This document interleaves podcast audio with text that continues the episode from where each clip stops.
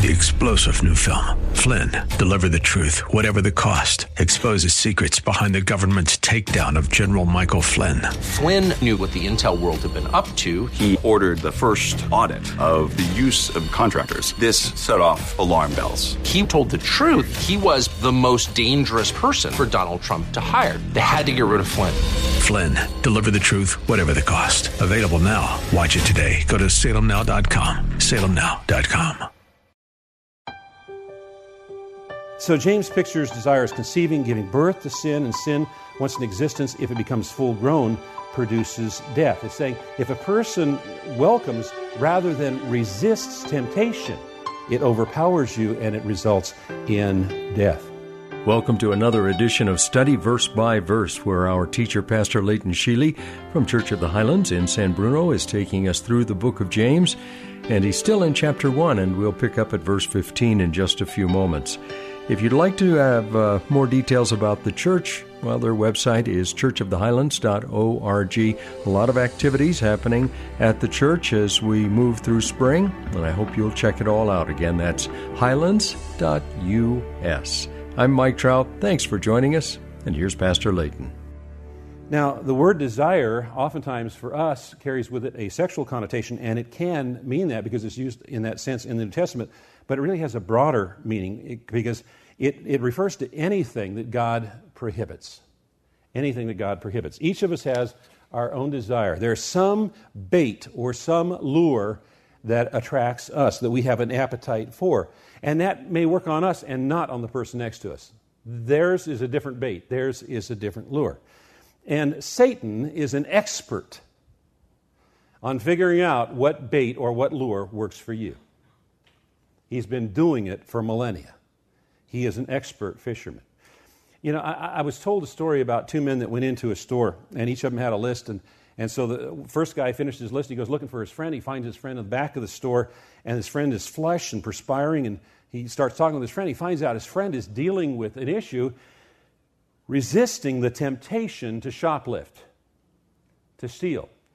The first guy, that wasn't anything that attracted him at all. It was something that the, that the second guy had an appetite for. And each of us have our own appetites, and those appetites differ. Now, for appetite to conceive, it must intersect with opportunity. App- appetite and opportunity have to come together for something to be conceived. If you have appetite but no opportunity, nothing's going to happen. If you have opportunity but you have no appetite, nothing's going to happen. But when appetite and opportunity come together, that's a dangerous, dangerous combination.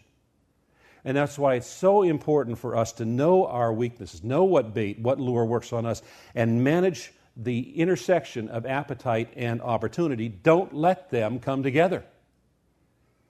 If we know ha- that we have a certain weakness, then we stay away from any opportunity for that weakness to manifest itself, to act itself out. I, I was told a story of a, of a man that had long been a drunk, and, and, and people knew it. And one night he shows up at church and, and he gives his heart to Jesus Christ, makes a profession of faith as Savior and Lord.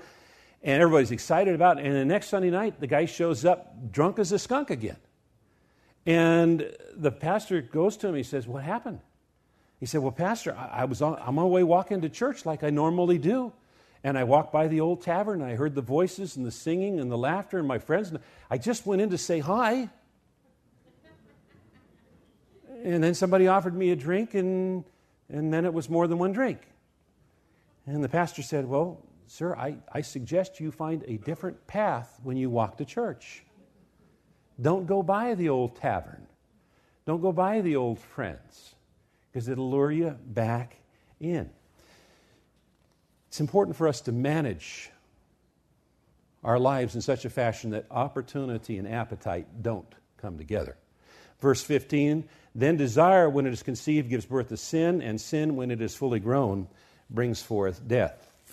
And so, what he's describing here is the havoc, the mayhem, the, the destruction the desire can reach, uh, that, that, that, it can wreak in a, in a, in a life. And, and his purpose here is to show that this course and outcome of temptation proves that it cannot possibly come from God. It cannot possibly come from God.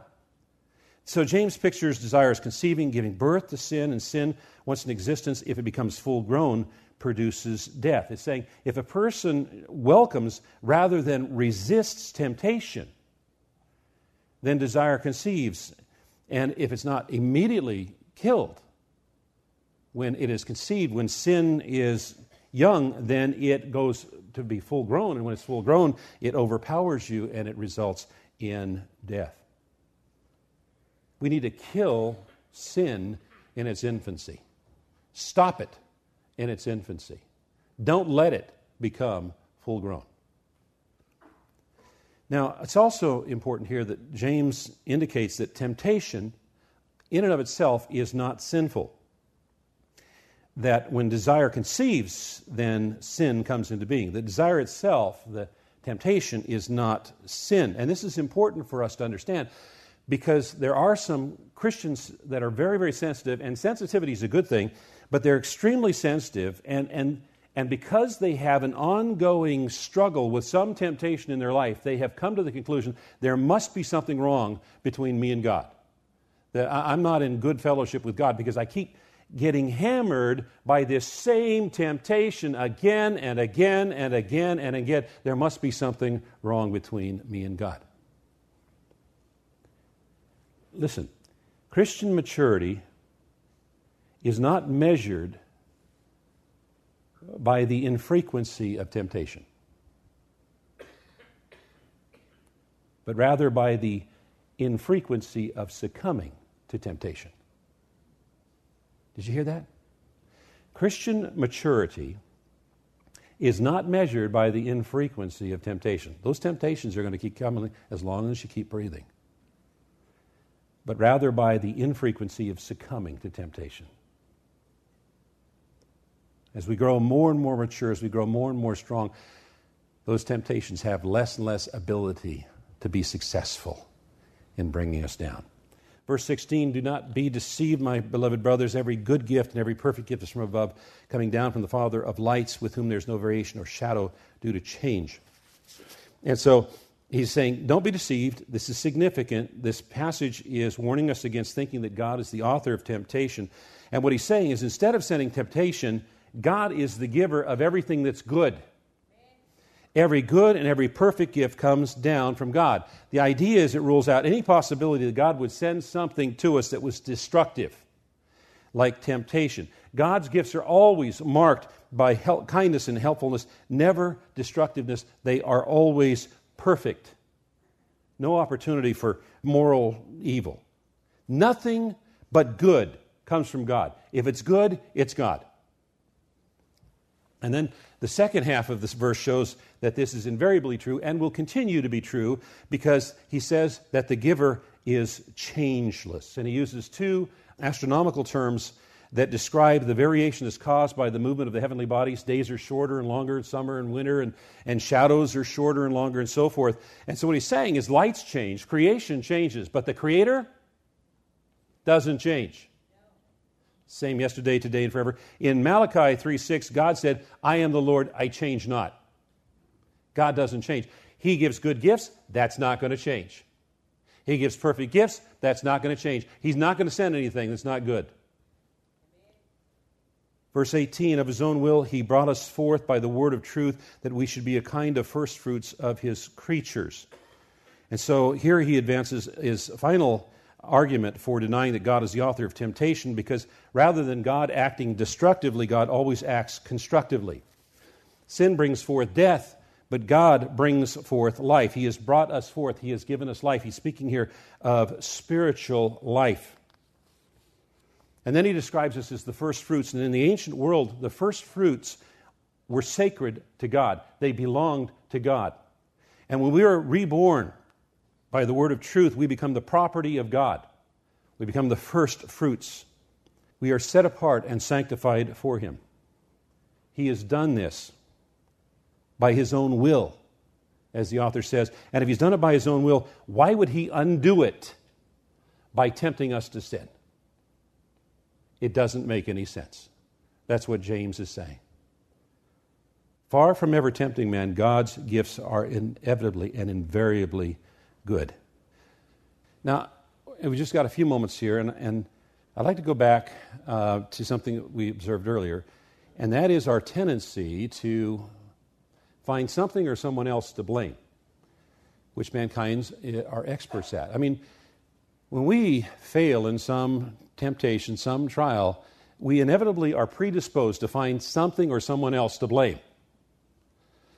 It, uh, it was my mother's fault. It was my father's fault. It was my boss's fault. It was the fault of my culture. Um, it was the fault of my DNA. I mean, we will find something to blame. And when we're doing that, we're playing the victim card. And the victim card works like this It's not my fault. I'm just a victim here. Whatever was the cause this situation that caused me to fail is outside of my control. I'm just a victim. And by doing that, we think that we're going to release ourselves from carrying any burden of responsibility for what we've done. What James says, uh uh-uh, uh, the desire came from inside of you. So, what we need to do is take ownership of our failures. It's my fault. I made that decision. Because when we take responsibility for what we've done, then we can confess our sins instead of confessing somebody else's sin. So we need to make sure that when we mess up, we immediately take ownership of it.